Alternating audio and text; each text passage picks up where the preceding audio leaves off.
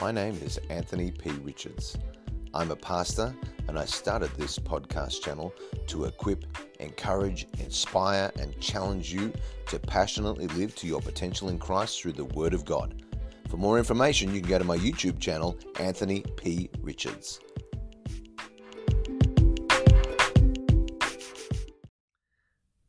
Thank you for joining us as we continue our journey through the Word of God. And today we're going to continue our journey through First Corinthians chapter four. And today we're going to be starting at verse seven and moving through to the end of the chapter. This is an interesting portion of First Corinthians where Paul is really starting to rebuke the church in Corinth for why they're having all these disputes. And it really is peeling back the layers of the onion that they had surrounded themselves with about really not seeing who they really were. And so he starts off in verse seven. He says, "For who makes you differ from another? What do you have that you did not receive? Now, if you did indeed receive it, why do you boast as if you had not received it?" The, this incredibly puffed up state of the Corinthian Christians meant that there was this huge pride problem because they thought they were so much more spiritual than they really were. And the pride was evident to everybody else around them except for them, which is exactly the same as it is for us. And Paul addresses their proud hearts with three questions. What makes you differ from an, from somebody else, from another? If there is a difference between us, it's because of what God has done in us. So there's no reason for pride because it's not you. It's what Jesus has done in you. What do you have that you did not receive? Everything that you have and everything you and I have comes from God. So how can we be proud of anything that we have if it all comes from God? Why do you glory as if you had not received it? If you, if what you have spiritually is a gift from God, why do you glory in it as if you did it yourself? There's no reason in having a pride like that. And these questions that the Apostle Paul is starting to ask the church in Corinth should prompt other questions in their heart and in your heart and my heart. Do I truly give God the credit for my salvation one hundred percent? Do I truly live with a humble spirit of gratitude for everything that God has given me? Do I see that what I have is received from God? And then do I say thank you? See, th- th- these are the, the postures that we're supposed to take as Christ followers. So then Paul, after asking them these questions, launches yet again into a sarcastic rebuke of them. This was obviously a language that, need, that was needed by Paul to be effective in communicating with the church in Corinth. He says, "You're already full." So he's, remember, he's asked them questions. Now he's going to sarcastically answer them. "You are already full. You're already rich. You have reigned as kings without us. And indeed, I could wish you did reign, that we also might reign with you. For I think that God has displayed us, the apostles, last as men condemned to death. For we have been made a spectacle to the world, both to angels and to men. We are fools for Christ's sake, but you are wise in Christ. We are weak, but you are strong. You are distinguished, but we are dishonored. To the present hour we both hunger and thirst, and we are poorly clothed and beaten and homeless. And we labor, working with our own hands. Being reviled, we bless. Being persecuted, we endure. Being defamed, we entreat. We have been made as the filth of the world, the offscouring of all things until now." So, paraphrase. Paul saying, "Wow, you Corinthians, you've just got it all and you are amazing. Uh, isn't it amazing that us apostles have nothing and we are so useless, and yet look at you. You're incredible." And it's very strong sarcasm. And his purpose is not to make fun of them. He wants to shake them out of their pride. Uh, he was laughing at them with holy laughter, G. Campbell Morgan says, yet with utter contempt for what they had been doing. I, I mean, um, he, he, he really was so frustrated with them, but he needed to shock them somehow. He talks about what God has displayed in us. Instead of being full and rich and reigning as royalty, the apostles were on display as some kind of humiliating spectacle to the world. The Corinthian churches looked at themselves incredibly highly.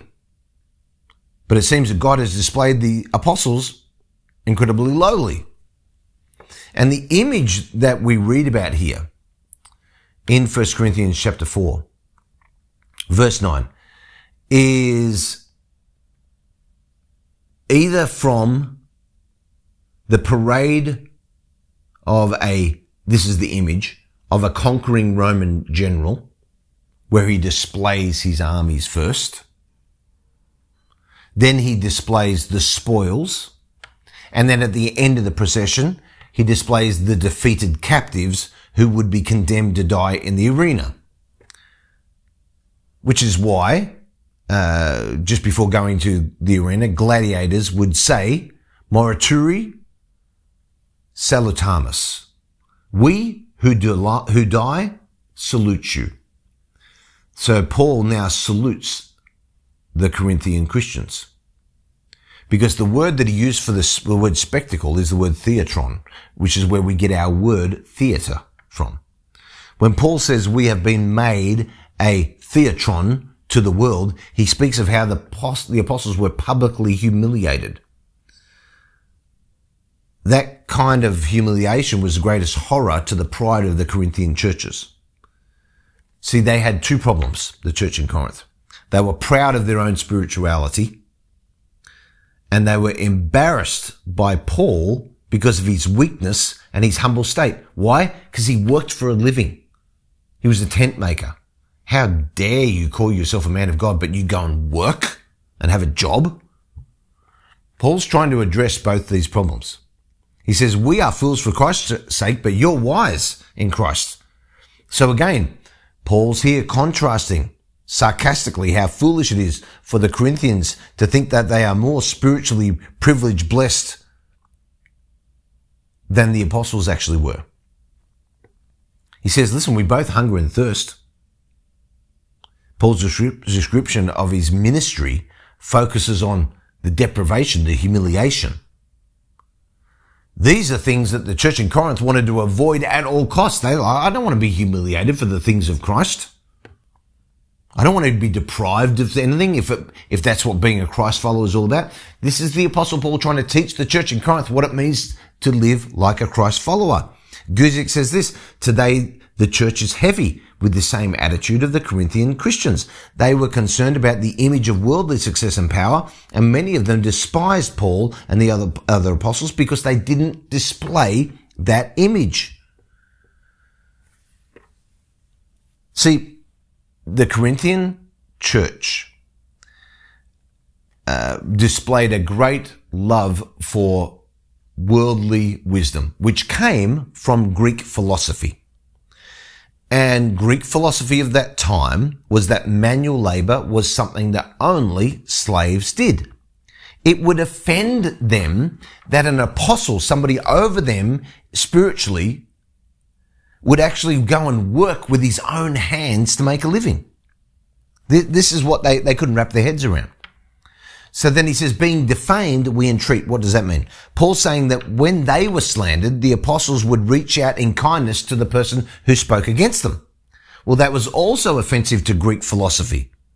They thought you were a, that you were weak if you didn't fight back when somebody slandered you. Paul says, no, that's not how we work. And then he talks about this, the off-scoring, the off-scouring of all things. Some ancient Greeks had a custom of casting worthless people into the sea at certain times of a plague or a famine. And they would say, be our off-scoring.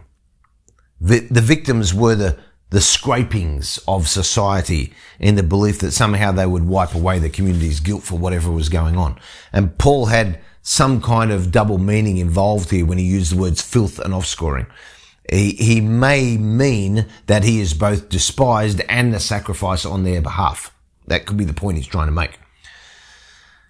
Paul was somebody who had bounced around from church to church. He'd been run out of towns. He'd been accused of starting riots. He was supported by no ministry.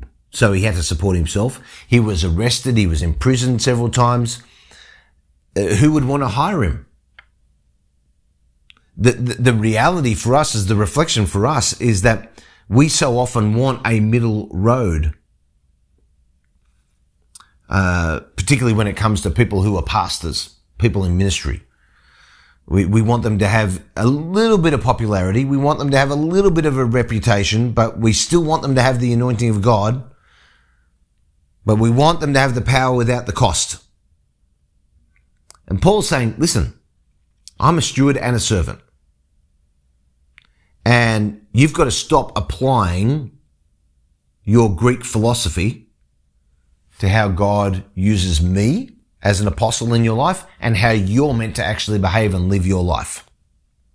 So then he's about to issue a warning and a challenge to them in verse fourteen. I do not write these things to shame you. Now he's just sarcastically just ripped them to pieces. I do not write these things to shame you, but as my beloved children, I warn you. For though you might have ten thousand instructors in Christ, yet you do not have many fathers. For in Christ Jesus, I have begotten you through the gospel. Therefore, I urge you, imitate me. For this reason, I have sent Timothy to you, who is my beloved and faithful son in the Lord, who will remind you of my ways in Christ, as I teach everywhere in every church. He knew that with his sarcastic writing that they would be ashamed by what he'd said. But he wants them to understand that he's not trying to make them feel ashamed, but to warn them of the huge danger which is spiritual pride. And he says, listen, you might have a whole lot of people who are instructors, ten thousand instructors. The, the word that's used there is the word paidagogoi, paidagogoi, and it means a slave guide who would escort people, places, and supervise their general conduct. The instructor, Guzik says, did not have legitimate authority. Sorry, did have legitimate authority, but certainly not like a father. Paul had a unique place of authority and leadership among the Corinthian Christians, not only because he fathered the church in Corinth, I have begotten you through the gospel, but also because of his apostolic authority, which is why he then goes on and says, so I urge you, imitate me, which would have actually been something that would have blown them away. What do you mean, imitate you? You're regarded as a, a fool. You're weak. You're dishonorable, you're hungry, you're thirsty, you're poorly clothed, you're homeless, you're beaten. You work hard to support yourself with manual labor. People look at you and see filth. And you want us to imitate you? And Paul could say yes, as he later on did in First Corinthians eleven, imitate me. Not because of all these difficulties, but because of them, imitate me. Because in them, the glory and power of Jesus Christ shines through me, which is why he then goes on in First Corinthians eleven to say, imitate me as I imitate Christ. Most Christians don't, are scared stiff to say, imitate me. They're like, oh no, don't imitate me. Don't imitate you. You should look to Jesus. Well, if it's no longer I who lives, but Christ who lives in me, then people should be able to imitate you and me because we should be looking more like Jesus. And if you're not looking more like Jesus, then you need to stop whatever you're doing and start looking more like Jesus, so that people can imitate you. And stop using that as an excuse to not tell people to imitate you. You're like, oh, well, I'll just keep, I'll, I'll just keep living in my sinful life and then I don't have to tell people to imitate me.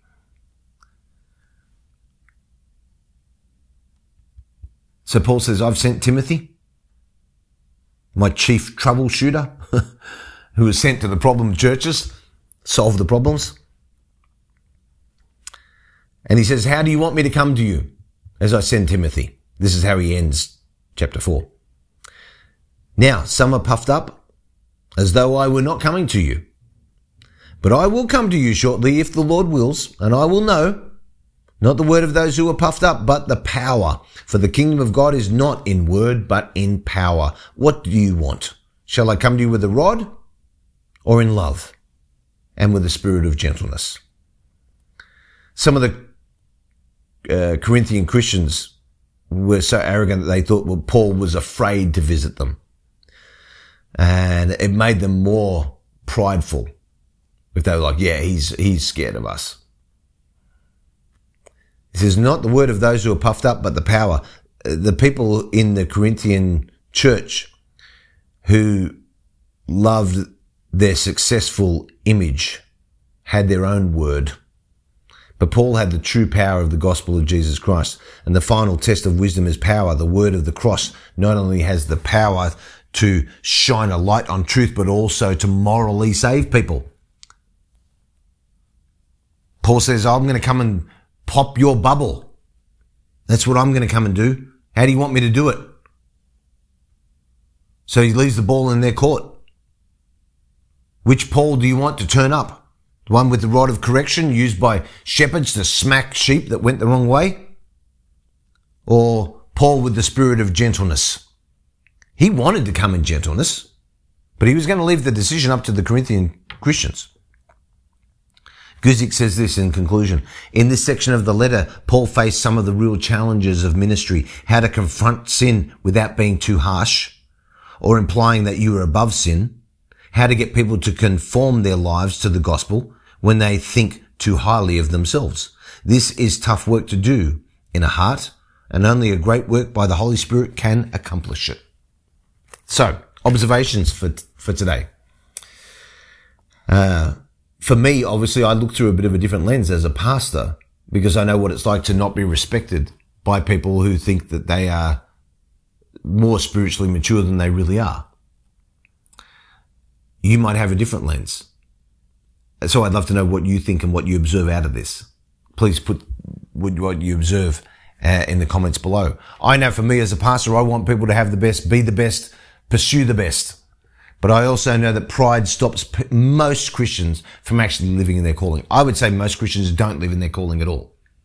They live in a constant state of trying to learn and trying to get better and trying to understand more, but actually doing anything? No, they don't do anything. No, they, they do hardly anything. They think leading a life group or leading a small group is doing, which is great. I'm not discounting that. But I think that God's calling on most people's lives is a lot more than just that. I think that's a great thing to do, and it shows leadership within the church. Then I think there's all these other little things. But I think the calling on people's lives is not lived out because of pride. And, and that pride is one of two things. Oh, well, uh, I'm above that, or I'm below that. They're probably, well, I could never do that. So you see yourself through your own lens instead of through the lens of Jesus Christ as more than a conqueror. Or you think you're so much more than a conqueror that you don't need God anymore and that you don't even need to do the things of God. Well, why does God need my help? If he's God, he can do it himself. See, let's just live in the calling God has for us. Can we do that? Heavenly Father, thank you.